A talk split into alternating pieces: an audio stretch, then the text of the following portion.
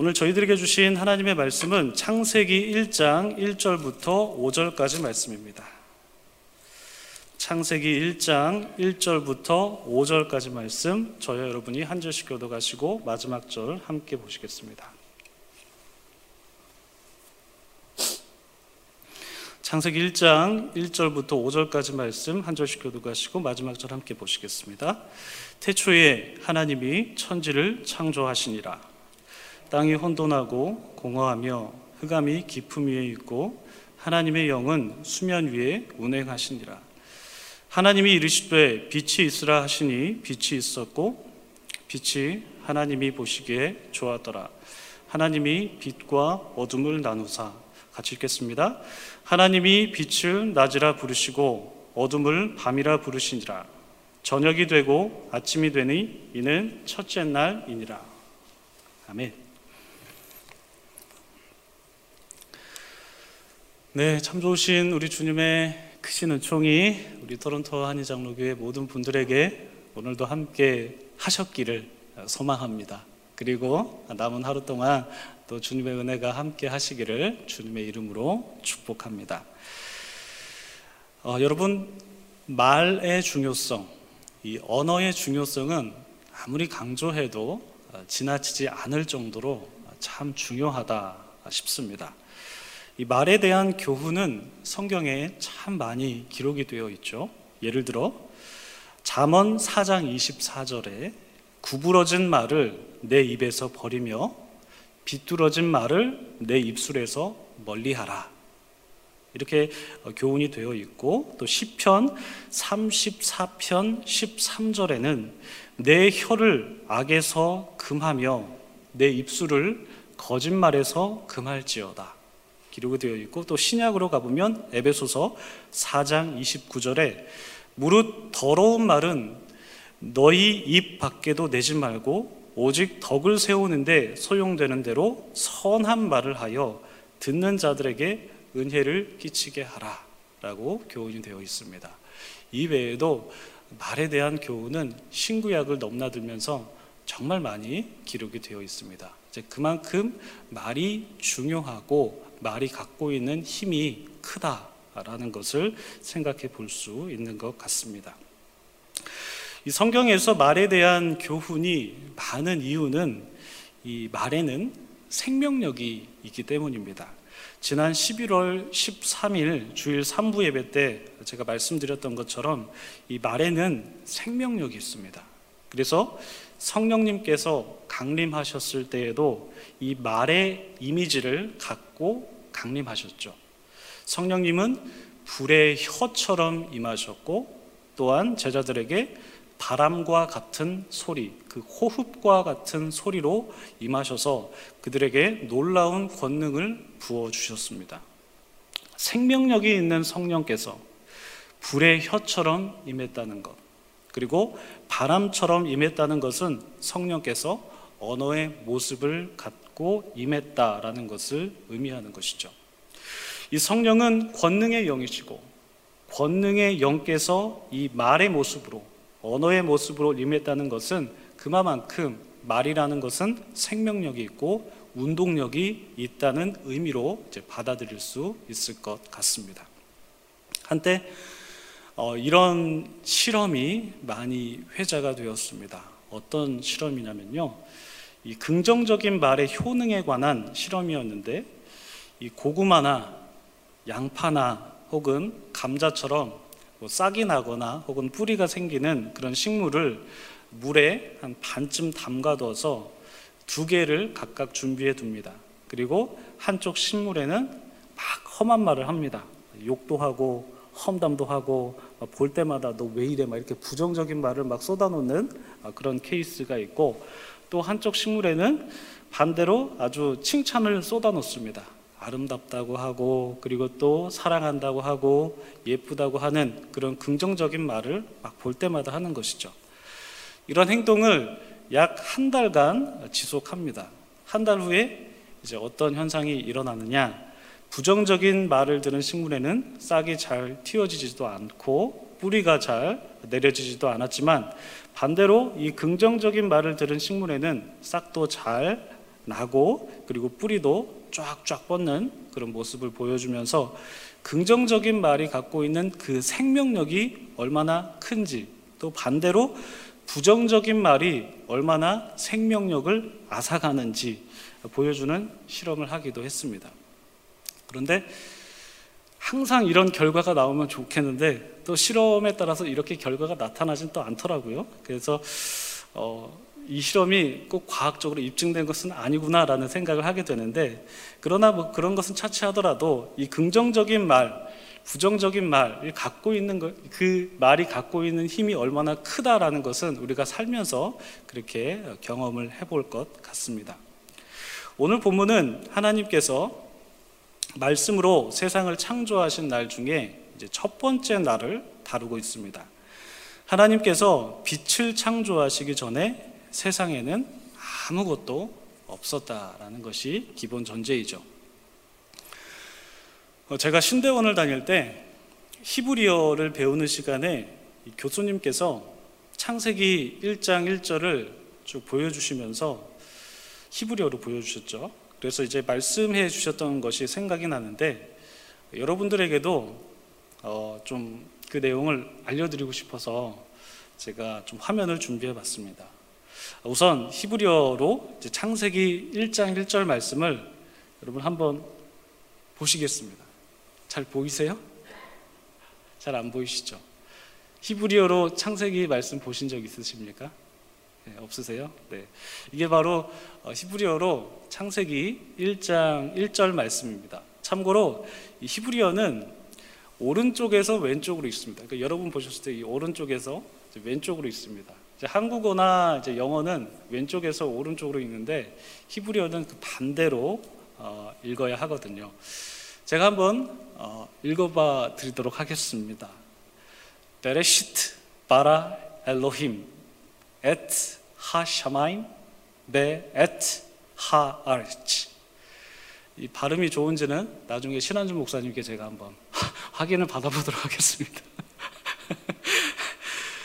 בראשית ברא אלהים את השמים ואת הארץ 여러분도 한번 읽어보시겠습니까? 한번 경험 삼아서 한번 읽어보세요. 제가 여러분들 읽기 편하시라고 한글로 써봤습니다. 잘 보이십니까? 네, 잘 보이시죠? 그러면 오른쪽부터 왼쪽 저 화살표 방향대로 읽으시면 되거든요. 자, 같이 한번 이런 경험 언제 해보시겠습니까? 한번 예, 읽어보도록 하겠습니다. 시작. בראשית ברא אלהים את השמים ואת הארץ 한번 더 해볼까요?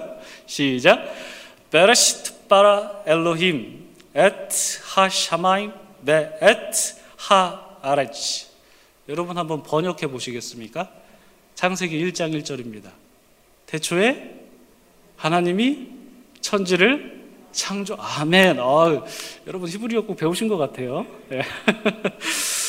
예, 이렇게 분석을 해보면 이렇게 됩니다. 베레시트 태초에 빠라 창조하다 엘로힘 하나님이 엣 무엇을 하 샤마임 그 하늘 베엣 그리고 무엇 무엇을 하 아레치 그 땅. 그러니까 태초에 하나님께서 그 천지 하늘과 땅을 창조하셨다라는 이런 히브리어 어, 창세기 1장 1절 말씀을 보여주시면서 교수님께서 어, 한 가지 전승에 대해서 말씀을 해주셨습니다. 이 첫 번째 알파벳, 이 베트라는 알파벳이거든요. 이 베트라는 알파벳에 담긴 전승에 대해서 말씀을 해주셨는데 이 베트라는 알파벳은 그 영어의 전치사처럼 그 전치사 역할을 해서 무엇 무엇에 그러니까 태초에처럼 무엇 무엇에라는 그런 의미를 갖고 있는데 이 베트가 보시다시피 어, 우리나라 그 한글 알파벳 그 디귿자를 뒤집어 반대로 돌려놓은 듯한 어, 그런 글자인데요. 이 열린 부분, 오픈되어 있는 그 열린 부분부터 해가지고 쭉 글자가 이어지고 반대로 저 닫힌 부분에는 아무것도 어, 있지 않습니다. 그래서 어, 이 베트에 대한 전승이 있다라고 말씀하시면서 그러니까 태초 이전에는 저 베트 저쪽에 닫혀 있으니까 저 이전에는 아무것도 없었고 그 하나님께서 말씀하신 그 이후에 저 열린 부분에 쭉 하나님께서 말씀하시면서 이제 세상이 창조되었다라는 어떤 그런 전승이 있다고 하더라고요. 그래서 아, 이 말씀을 듣고 교수님께는 좀 죄송하지만 아, 좀 끼워 맞추는 거 아닌가 좀 약간 그런 생각을 들기도 했었는데 교수님 말씀이시니까 그래도 아 어떤 전생에 또 그런가 보다라는 생각을 아, 가졌습니다. 그래서 여러분들과 이 말씀을 좀 나누고 싶었는데 말씀드리고 싶은 것은 태초 그 이전에는 아무것도 없었다라는 것이죠. 그리고 오늘 본문 2절을 보시면요. 땅이 혼돈하고 공허하며 흑암이 위에 있었다라고 그렇게 부연 설명을 하는데 그 태초에 이렇게 혼돈하고 공허하고 흑암이 위에 있는 아주 깜깜한 아무것도 없는 그런 상황이었다라고 묘사를 하고 있습니다. 한마디로 케이아스적인 카오스적인 그런 상황이 바로 태초 그 이전 상황이었다라는 것입니다. 어, 성경에서는 흑암이라는 것 그리고 또 어두움이라는 것은 어, 하나님과 반대되는 개념으로 많이 쓰입니다. 우리가 지난 시간에 이제 요한 1서를 나눌 때에 빛과 어두움이라는 개념을 요한이 사용하면서 요한은 이제 빛은 하나님의 속성이고 어두움은 악의 속성이다라고 말했던 것을 우리가 나누었는데 그래서 한 주석가는 이 흑암이 깊음 위에 있다라는 것은 하나님과 반대되는 개념들이 이 세상에 그 태초 이전에 가득했다라는 것을 의미하기도 한다라고 그렇게 설명하기도 합니다. 이렇게 혼돈하고 공허한 세상 속에서 하나님은 빛이 있으라라고 그렇게 말씀을 하셨습니다. 하나님께서 말씀으로 빛이 있으라라고 하시니까 빛이 생긴 것이죠. 이것은 곧 말씀이라는 것, 이 언어라는 것이 생명력이 있다라는 것을 나타내 주는 가장 첫 번째 사건이다라고 말할 수가 있습니다. 하나님께서 어두운 세상에 말씀으로 빛을 밝히심으로써 당신의 존재를 드러내셨는데 그렇기 때문에 이 빛은 하나님의 속성을 담아내는 은유로서 많이 쓰이게 됩니다. 그리고 그 빛은 생명력이 있어서 지친 자에게 회복을 가져다 준다라는 것이죠. 여러분 지난 성탄 예배 때 예배 은혜롭게 잘 들으셨습니까? 성탄 예배 때 그 worship 댄스 팀이 했었던 Joyful Joyful이라는 그 찬양도 바로 이 빛이신 하나님께서 나에게 오셔서 나를 감싸 주시고 하나님 그 빛을 나에게 채워 달라라는 그 내용이 담겨 있었습니다. 영어로 된 찬양이었는데 우리 worship 팀이 흥겨운 리듬과 뭐 비트에 맞춰 가지고 기쁘게 춤을 추면서 그렇게 추기도 했지만 단순히 그냥 리듬에 맞춰서 그냥 노래가 신나니까 그렇게 춤췄던 것이 아니라 준비하면서 우리가 가사를 묵상하면서 준비를 했습니다. 그 워시팀의 리더였던 라헤민 청년이 가사를 함께 묵상하면 좋겠다라고 해서 모든 팀원이 이 가사를 묵상하면서 열심히 예배를 준비했는데요. 노래 가사에는 이런 내용이 반복되었습니다. 한날에 한낮에 낮에 빛으로 저희를 채워 주소서. 주여 채워 주소서. 채워 주소서. 오 우리는 당신이 필요해요. 그래요. 채워 주소서. 채워 주소서. 예, 예, 예, 예, 오, 오, 채워 주소서. 오, 예. 채워주소서 한낮의 빛으로 주여 이런 어, 찬양 가사가 계속 이제 반복이 되거든요. 이 찬양 가사에는 하나님께서 빛이 되심으로 주님께서 우리에게 한낮의 빛으로 채워달라라는 그런 소망이 이제 담겨 있습니다.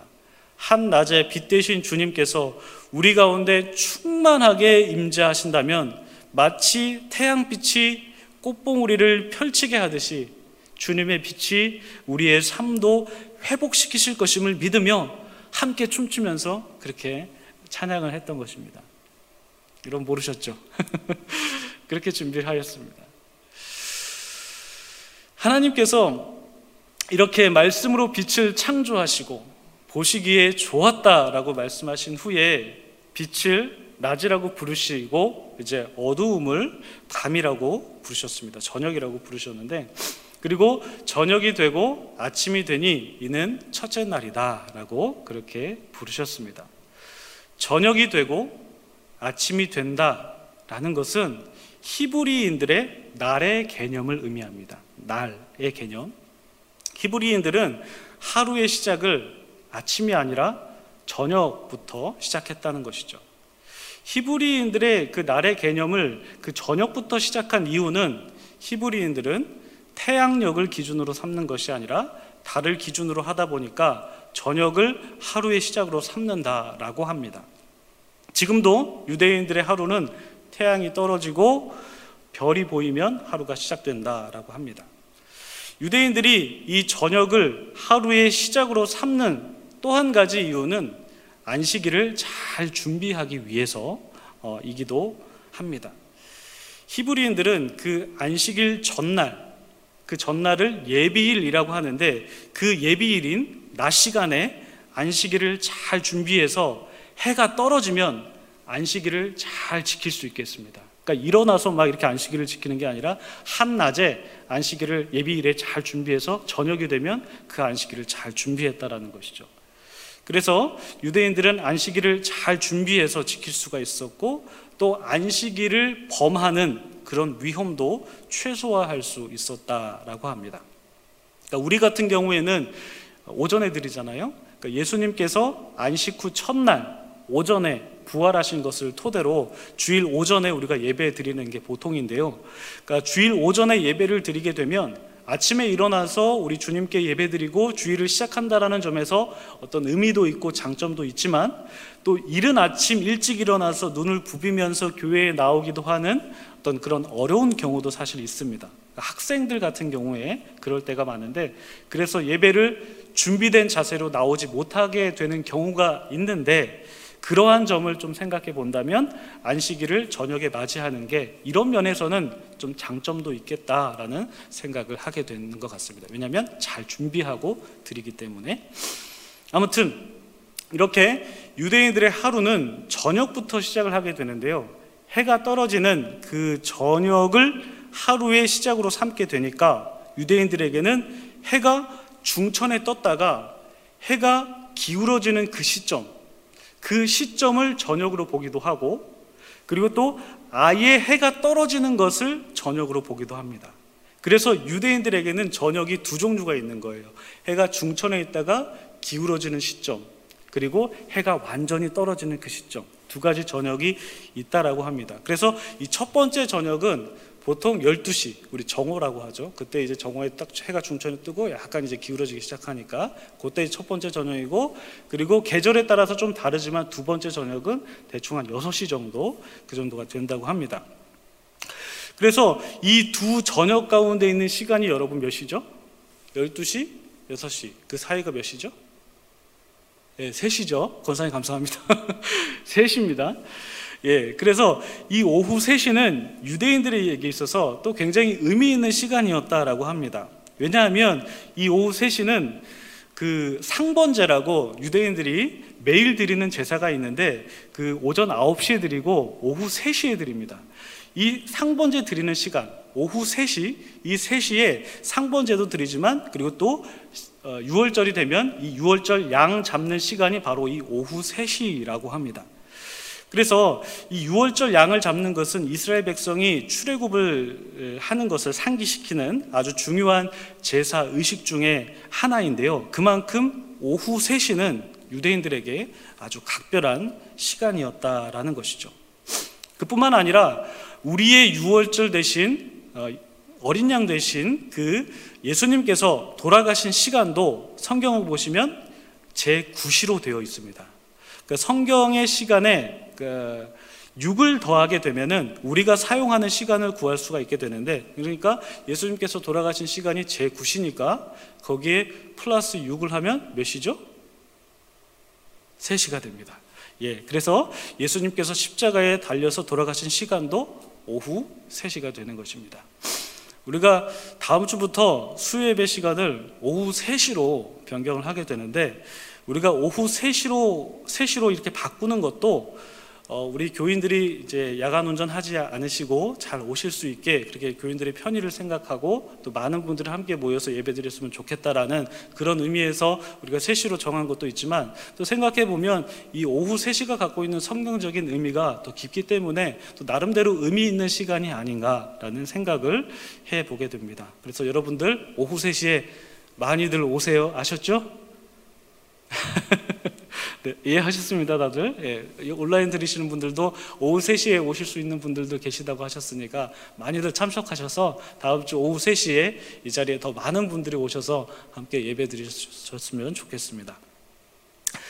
그런데 우리가 오늘 말씀에서 좀 더 의미를 부여하고 싶은 것은 이 수요 예배의 어떤 시간보다도 오후 3시보다도 이 하루의 시작이 어둠에서 시작했다라는 것에 우리가 조금 더 초점을 두고 오늘 말씀을 좀 묵상해 봤으면 좋겠습니다.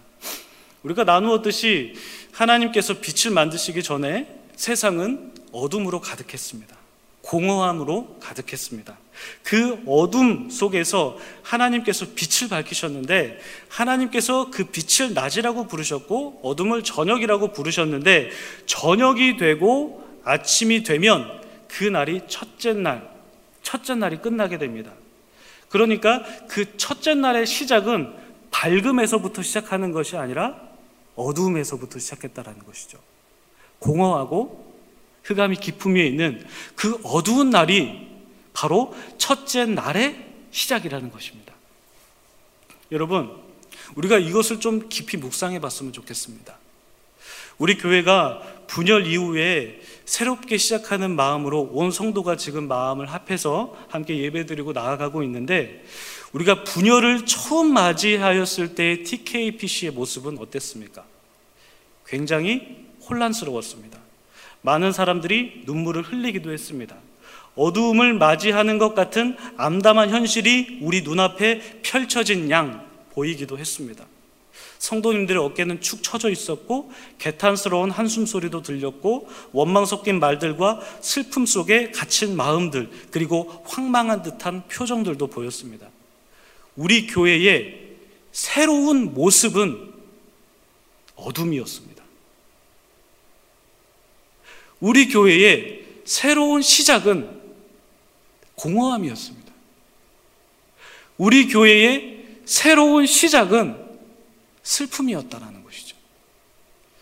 여러분 오늘 성경에서 보셨듯이 새로운 첫날의 시작은 암흑입니다. 새로운 날에 바로 그 첫날은 첫 시간은 공허하고 혼돈스러운 날입니다. 유대인 기준으로 봤을 때 그 첫날은 아침이 아니라 바로 저녁이 바로 첫날입니다. 어두운 날, 캄캄한 날, 흑암이 깊음 위에 있는 날, 그 날이 바로 새로운 날의 처음입니다. 여러분, 우리 교회의 새로운 날은 바로 그렇게 암흑과 같은 날이었다고 저는 생각합니다.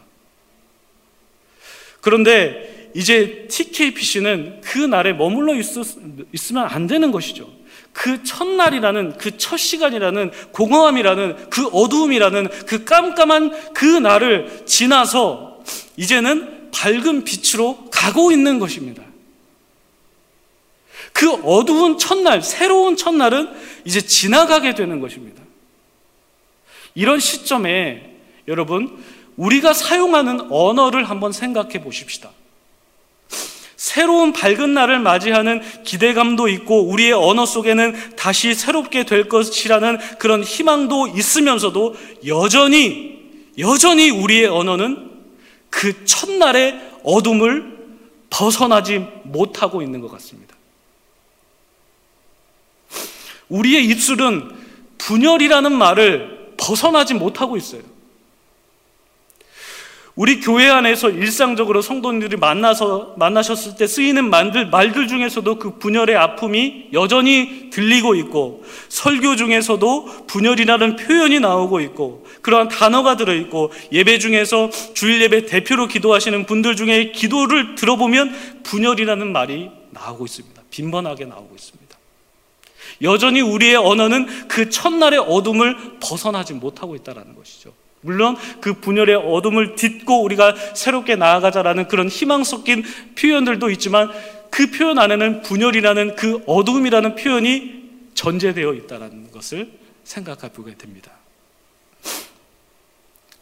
물론 분열의 아픔이 있어서 그래서 표현할 수 있는 것입니다. 그게 사실이니까요.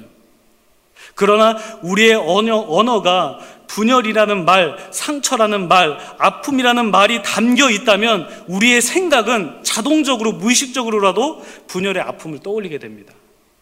말은 힘이 있으니까. 물론 그 일이 아예 잊을 수 없는 일이겠지만 그러나 우리가 점점 밝아오는 날을 향해 가면서 어두움을 상기시키는 말은 때로는 과거를 반성하는 차원에서 좋을 수도 있지만 앞으로 나아가는 데 있어서 그 말이 방해가 될 수가 있습니다. 저는 이런 우리 교회 안에서 들리는 그런 말들을 생각하면서 신목사님과 함께 이런 말씀을 좀 나누었어요. 이제 TKPC의 언어가 좀 바뀌어야 된다. 언어가 바뀌어야 된다. 분열이라는 말, 아픔이라는 말, 그 말을 이제는 정말 차츰차츰 걷어들여야 된다. 여러분 그 말을 표현하시는 그런 마음 자체는 너무나 공감되고 이해되지만 그 표현을 이제는 점점 점점 줄여나가셔야 됩니다. 우리는 분열했습니다. 아프기도 했죠. 그게 사실이죠. 사실을 감출 필요는 없습니다만 아픈 사실을 계속해서 상기하는 것은 밝은 날을 맞이하기 위한 언어는 아니다 라는 생각이 들었다라는 것이죠. 그래서 여러분들에게 좀 권면을 해드리고 싶습니다. 우리의 언어가 바뀌어야 됩니다. 설교 초두에도 말씀드렸다시피 언어는 생명력이 있기 때문에 부정적인 언어를 쓰면 그 말 때문에 부정적인 기운을 받게 되고 긍정적인 말을 쓰면 긍정적인 기운을 받게 되는 것입니다. 그게 말의 힘입니다. 그렇기 때문에 이제 우리의 언어를 되돌아보면서 설교를 할 때든지 혹은 기도를 할 때든지 특히 대표로 주일에 회중 가운데서 대표 기도하실 때 혹은 목장 모임이든지 친교 모임이든지 간에 분열에 대한 아픔을 떠올리는 말은 이제는 서서히 자제하시는 것이 좋을 것 같습니다. 그 언어를 자제하는 시점을 여러분 크리스마스 예배로 정하셨으면 좋겠습니다. 이번 주간까지만 하고 다음 주부터는 우리의 언어가 좀 바뀌었으면 좋겠습니다. 이번 성탄절 예배 때 많은 분들이 뭐 저뿐만 아니라 다른 목회자들에게 TKPC에서 어, 이제 성탄 예배 드려본 이래로 이렇게 은혜스럽게 성탄절 예배를 드려본 적이 없었다라고 피드백 해준 분이 해주신 분이 여러 계십니다. 참 감사했는데요. 그 월요일 새벽 시간에도 들으셨겠지만 최선일 전사님이 예배를 기획하시고 또 목회팀과 EM, KM, 성인, 청년, 학생들, 어린이까지 함께 꾸민 이 예배가 참 귀하고 너무 아름다웠습니다. 어쩌면 이 성탄절 예배가 어둠을 밝히는 시발점이 되는 것이 아닌가 조심스럽게 한번 생각해 봅니다. 여러분, TKPC의 새로운 시작이 어둠이었고 공허였고 혼돈이었다면 이제 그 시작을 지나서 점점 밝아오는 그때로 나아가는 것이 바로 우리의 발걸음이 되어야 된다라는 것입니다. 여러분, 새로운 날의 시작은 어두운 겁니다. 새로운 날의 시작은 혼돈이고 공허이고 흑암이고 흑암이 에 있는 바로 그 슬픔이고 황망함입니다. 그렇지만 이제 그 저녁이 되고 아침이 되니라는 이 구절을 묵상하시면서 이제 어두움을 뚫고 빛으로 나아갈 약할 때라는 것을 여러분 기억하셨으면 좋겠습니다. 오늘 2022년 이제 마지막 수요일 예배입니다. 어둠을 뚫고 빛으로 오신 주님을 경축하면서 우리가 성탄절 예배 때 예배하였듯이 이 시기가 바로 TKPC의 어둠을 뚫고 빛으로 나아가야 할 때임을 믿습니다. 그러려면 먼저 우리의 언어부터 바뀌어야 할 것입니다. 분열의 아픔이라든지 분열의 상처라든지 눈물이라든지 이런 언어는 잠시 삼켜주시고 밝은 언어, 긍정적인 언어, 빛의 언어, 그 언어가 우리의 입술에 가득하기를 원합니다. 그래서 다가오는 2023년에는 좀 더 밝은 TKPC를 맞이하는 우리 모두가 되기를 소망합니다. 기도하겠습니다. 참 좋으신 하나님, 빛이신 주님이시여 우리에게 비추어 주시옵소서. 빛이신 주님이시여 우리를 감싸 주시옵소서. 회복의 영이시여 성령께서 우리 가운데 충만하게 임재하여 주시어서 어둠을 뚫고 오신 예수 그리스도 빛으로 오신 그분을 생각하면서 우리가 더욱더 빛으로 나아가겠노라고 소망하고 또한 우리의 언어가 빛의 언어로 바뀌어질 수 있도록 주님께서 저희를 다듬어 주시고 저희의 생각을 고쳐 주시고 저희의 마음밭을 기경하여 주시고 저희가 빛이신 주님을 바라보며 나아갈 수 있는 새로운 교회를 세워갈 수 있는 모든 TKBC 교인들이 다 될 수 있도록 주님 저희를 이끌어 주시고 인도하여 주시옵소서. 저희 모두가 주님을 바라보면서 빛이신 주님을 바라보면서 우리의 언어를 바꾸겠습니다. 라고 다짐하는 우리 모두가 되기를 소망하오며 또한 그렇게 이끌어 가실 주님을 바라면서 나아가는 우리가 모든 TKPC가 되기를 소망합니다. 주님께서 그렇게 하실 것을 믿으며 이 모든 말씀 우리 주 예수 그리스도의 이름으로 감사드리며 기도드립니다. 아멘.